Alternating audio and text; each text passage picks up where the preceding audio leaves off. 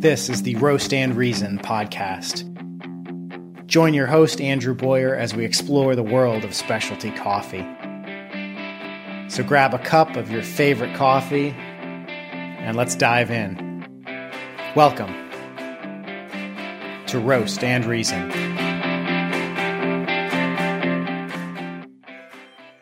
Hello, everybody. Welcome back to the Roast and Reason podcast.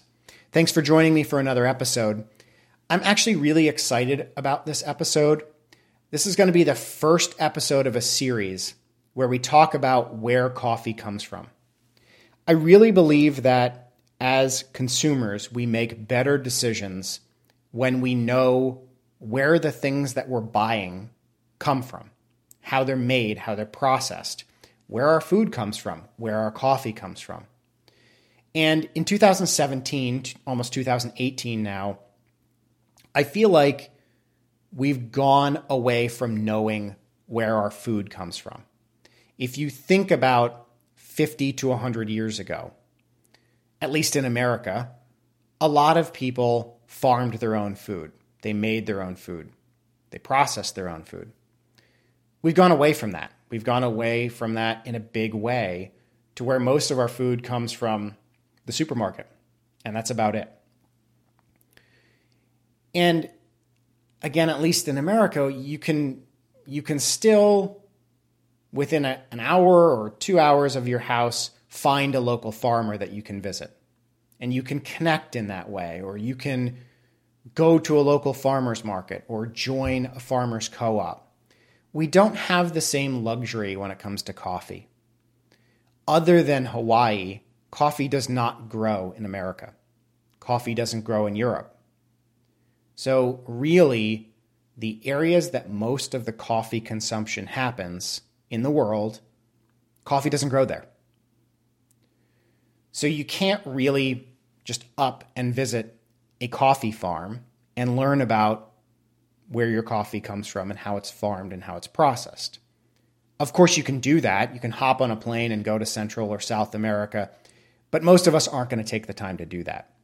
So, that's kind of what we're going to do in this series of episodes. We're going to go to the level of the coffee farm. We're going to talk about how coffee is grown, how it's harvested, how it's processed, both so we can understand some of this and because a lot of these details affect the quality of the coffee and the taste of the coffee. There's a ton of different processing methods that result in dramatically different tastes. And you can be a better, more informed consumer when you know some of this. So we're going to dive right in and we're going to go to the level of the coffee tree. So coffee is a tree. It doesn't come from the sky. We get our coffee beans from the coffee tree. There are actually over 100 different species of coffee plants in the world. The majority of our coffee comes from one of those plants.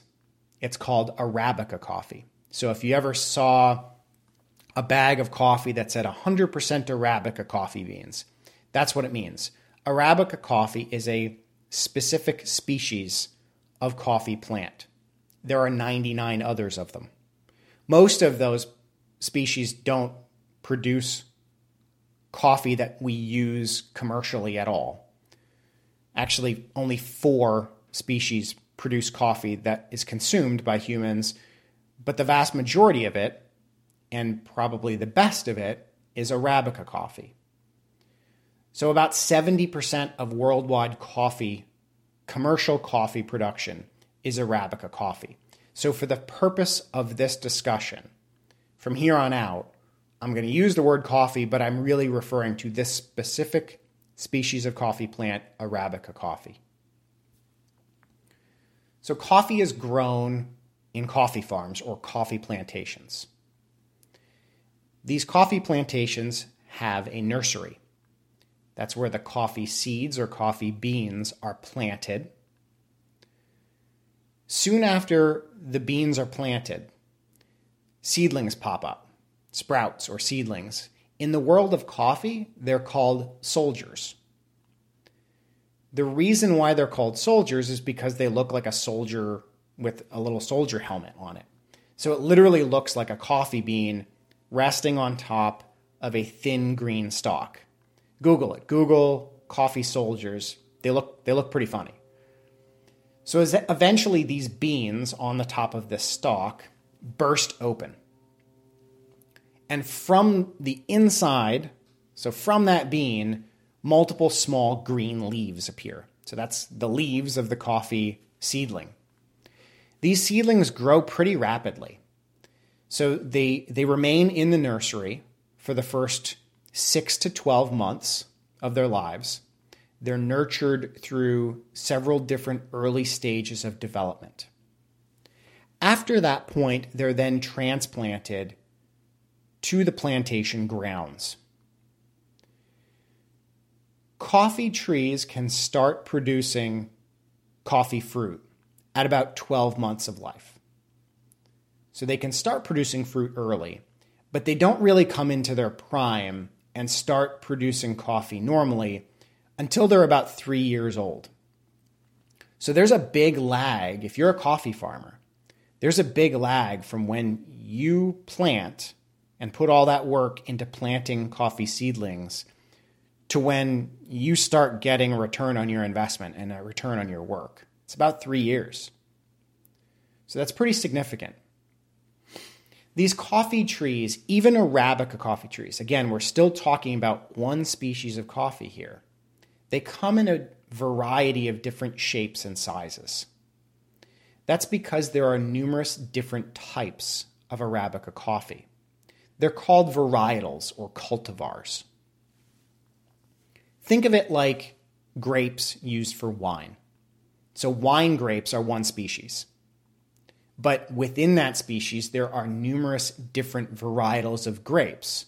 Think about it Pinot Noir, Merlot, Chardonnay, Sauvignon Blanc, Cabernet Sauvignon. Those are all different varietals of the same species of grape.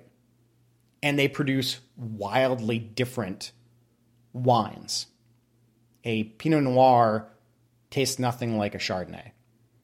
But it's the same species, it's just different varietals. The same is true with Arabica coffee. So you get various different varietals of Arabica coffee.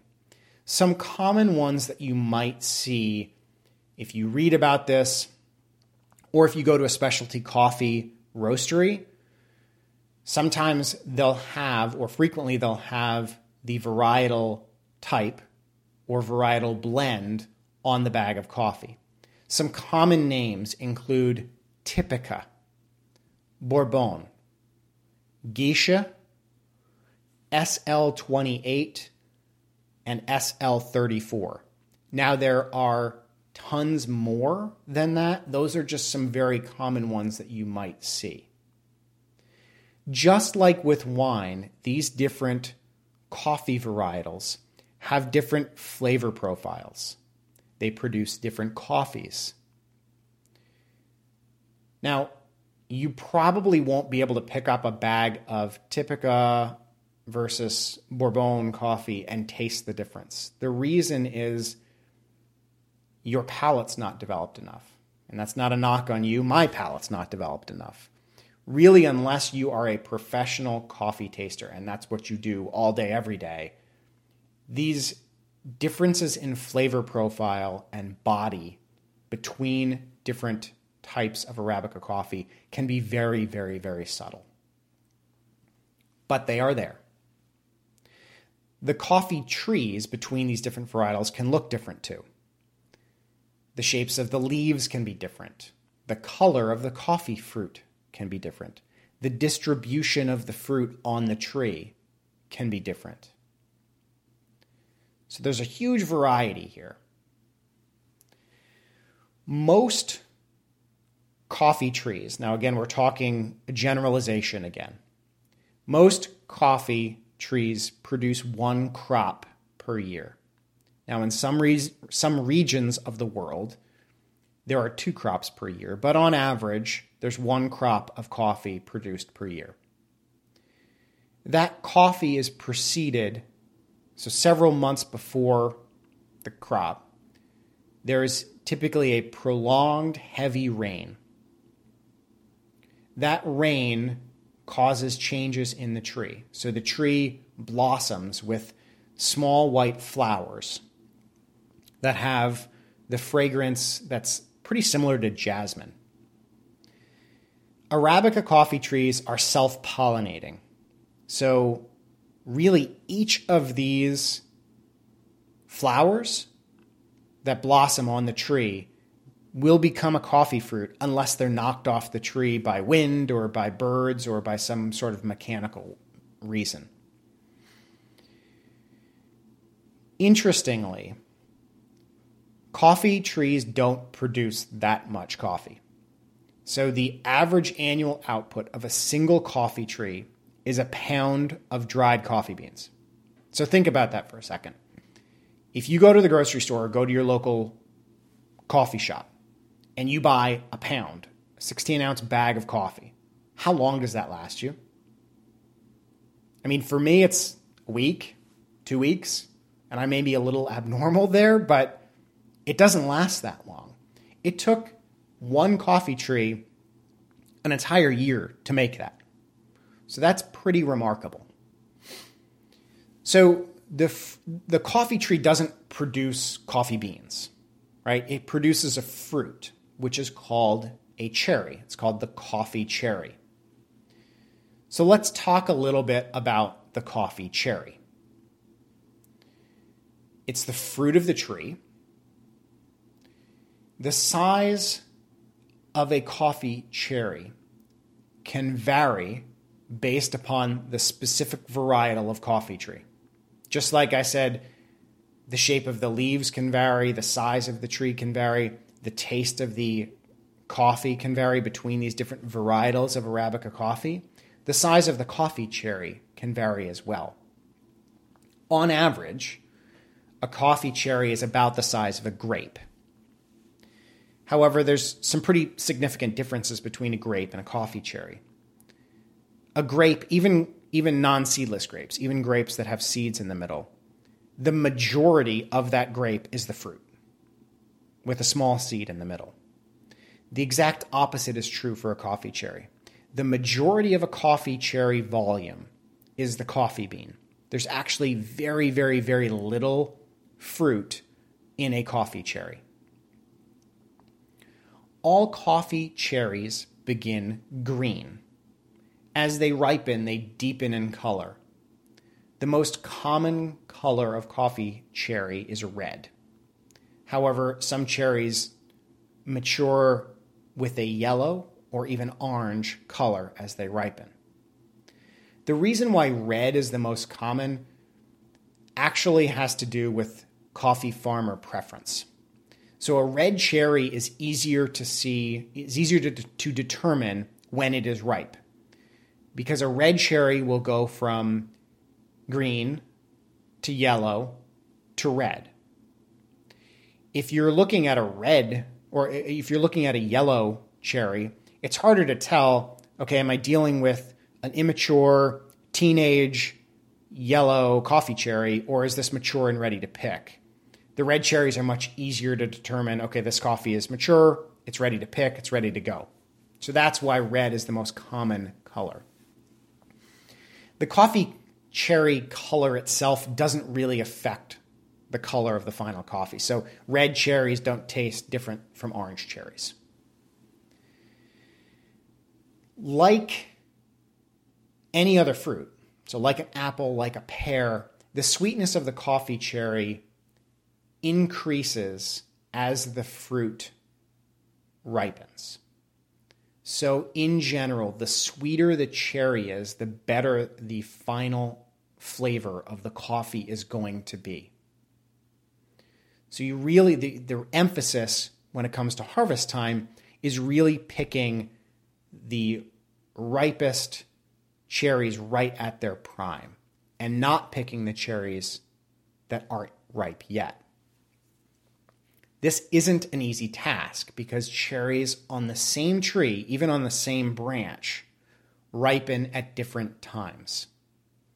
So, quality coffee farmers really focus on just picking those ripe cherries, which can be very, very labor intensive and is often done by hand.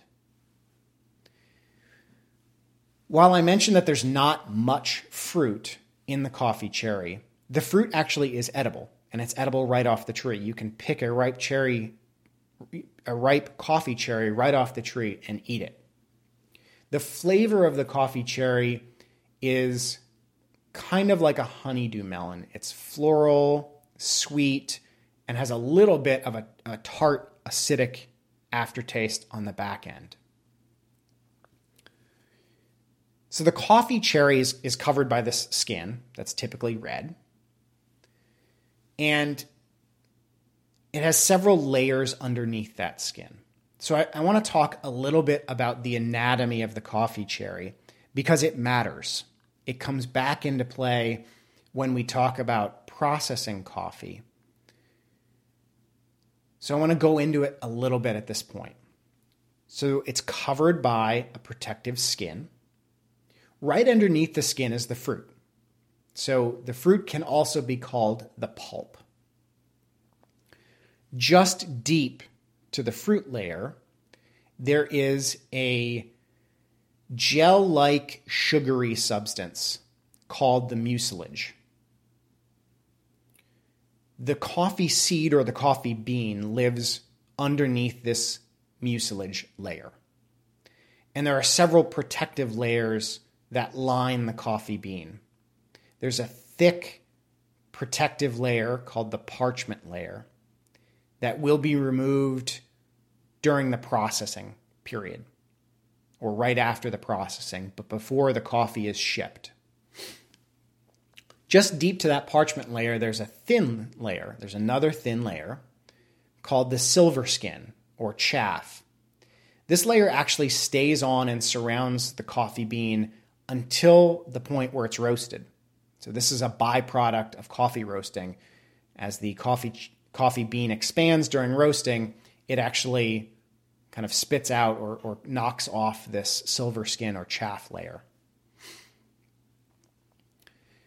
And I, again, like I said, I'll come back to some of these layers when we talk about processing because different processing techniques remove these different layers at different times, and that can actually dramatically affect the flavor of the coffee. So those those are important things that we'll come back to. So within each coffee cherry, there are typically two coffee beans. The side that faces each other is flat. So that's why coffee beans typically have one flat side. That flat side was pressed right up against another coffee bean in the same cherry. There is one exception to know about and that's called a pea berry.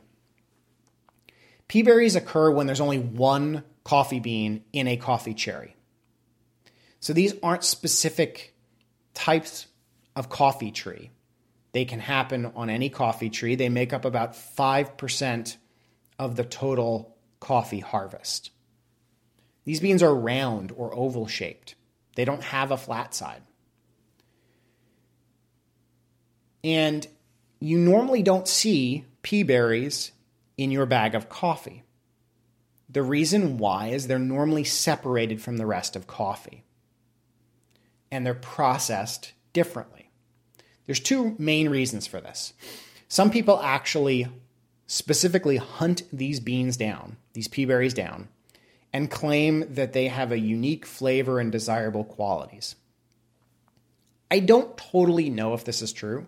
I've had some very, very good peaberry coffees. I've had some not so good peaberry coffees. The other reason why they're separated, though, is they have a different shape and a different size compared to the rest of the coffee from that harvest. And so they roast, or they can roast differently. And one of the keys to good coffee roasting is consistency. You basically want each coffee bean to be roasted the same way so that you can get a fairly consistent flavor to that coffee when you brew it. So pea berries will roast differently than the rest of the coffee and, and introduce some inconsistencies. So that's another reason why they're separated. So at this point, we've talked about the coffee tree, we've talked about the coffee fruit, and a little bit about the coffee bean within the coffee fruit. But in order for us to get that coffee eventually to the roaster where it can be roasted and then in our cup so we can drink it, we need to get it off the tree. So it needs to be harvested. So let's talk a little bit about how coffee is harvested. And this will be the last topic that we talk about today. The next step after harvesting is called processing. Coffee processing is a fairly varied step. There are multiple different ways to do it. And those different ways have a pretty significant impact on the final quality and flavor of coffee. So I want to spend a decent amount of time talking about coffee processing. And so I'm going to devote almost all of the next episode to coffee processing and why it matters and what you as a consumer can look for to determine what coffee processing technique you prefer, what flavors they they cause in the final coffee, and so on and so forth. But let's take a step back and go back to coffee harvesting. So after the coffee tree blossoms, it takes about six to nine months for the coffee cherry to develop, grow, and ripen to the point where it's ready to be harvested. There are several different methods for harvesting coffee. The cheapest is called machine harvesting. This technique is pretty common in Brazil, where they have very, very large coffee plantations. And a lot of these large coffee plantations in Brazil are located on flat land instead of hilly land. So these machines, one, one of the requirements of using a machine to harvest is you need flat land where the machine can operate. So these machines essentially drive up and down the coffee plantation. They grab on to the coffee tree and they shake the shit out of it until the fruit literally falls off. They literally just shake the tree until the fruit falls off onto the ground. This method, this method is fast, it's cheap, it doesn't require a lot of man hours, but it has a ton of downsides. The biggest downside is if you think about it, if you shake a fruit tree, whether it's a coffee tree or an apple tree or a pear tree, you're going to knock off both ripe fruit and immature, not ripe fruit. You also could damage the fruit as it falls to the ground. The biggest issue, though, is this combination of ripe and unripe harvesting at the same time. Coffee from unripe cherries don't doesn't taste very good. So machine harvested coffee is typically of a lower quality than hand-picked coffee because you're getting some inconsistencies between coffee that's really ready and ripe and coffee that's not.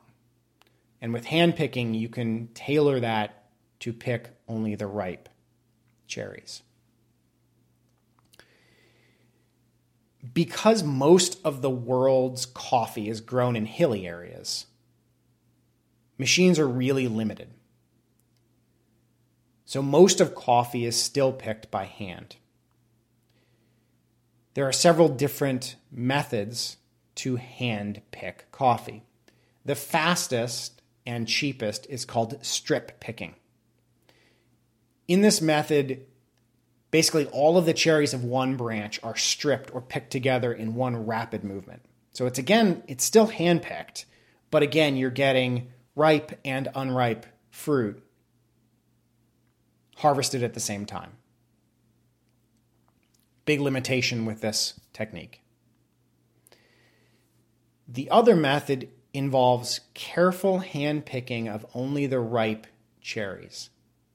This is the best and most effective way of harvesting high quality coffee.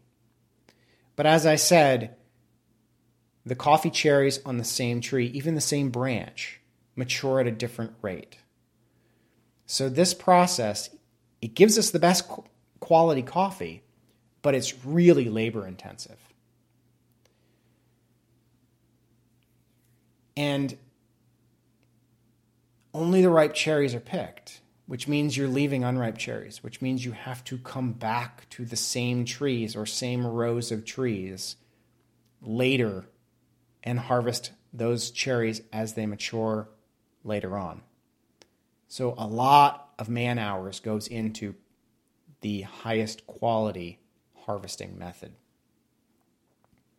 So after the coffee is harvested, the cherries are sorted. So regardless of what method you use for harvesting, you need to sort the cherries. And the goal in the sorting process is to separate the ripe cherries from any unripe cherries. This isn't a perfect process. So you can't make up for the limitations of something like strip picking or machine harvesting just by sorting the cherries. So you don't get all of the unripe cherries, but the goal is to get as many unripe cherries out with the sorting process. This can be done by hand.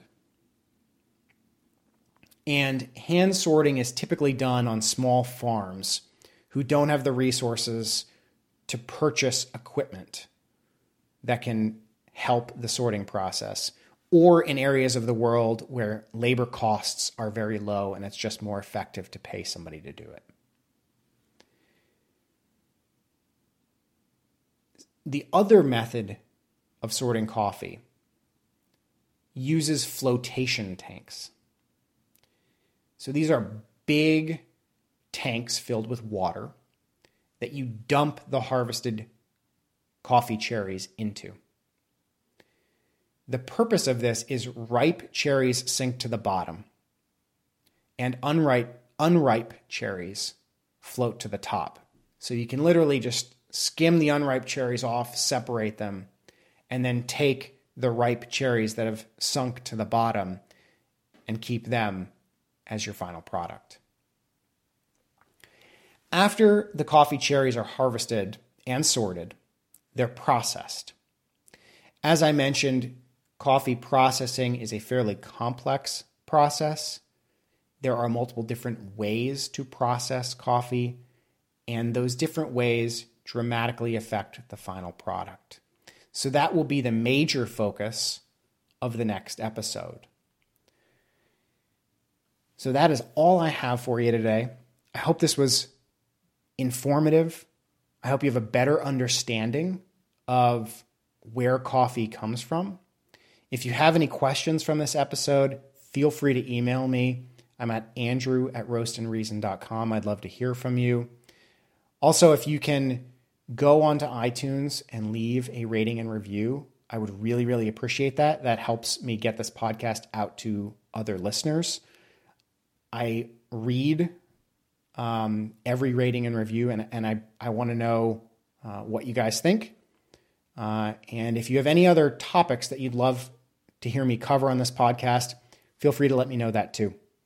So I will see all of you guys next time when we go into the topic of coffee processing.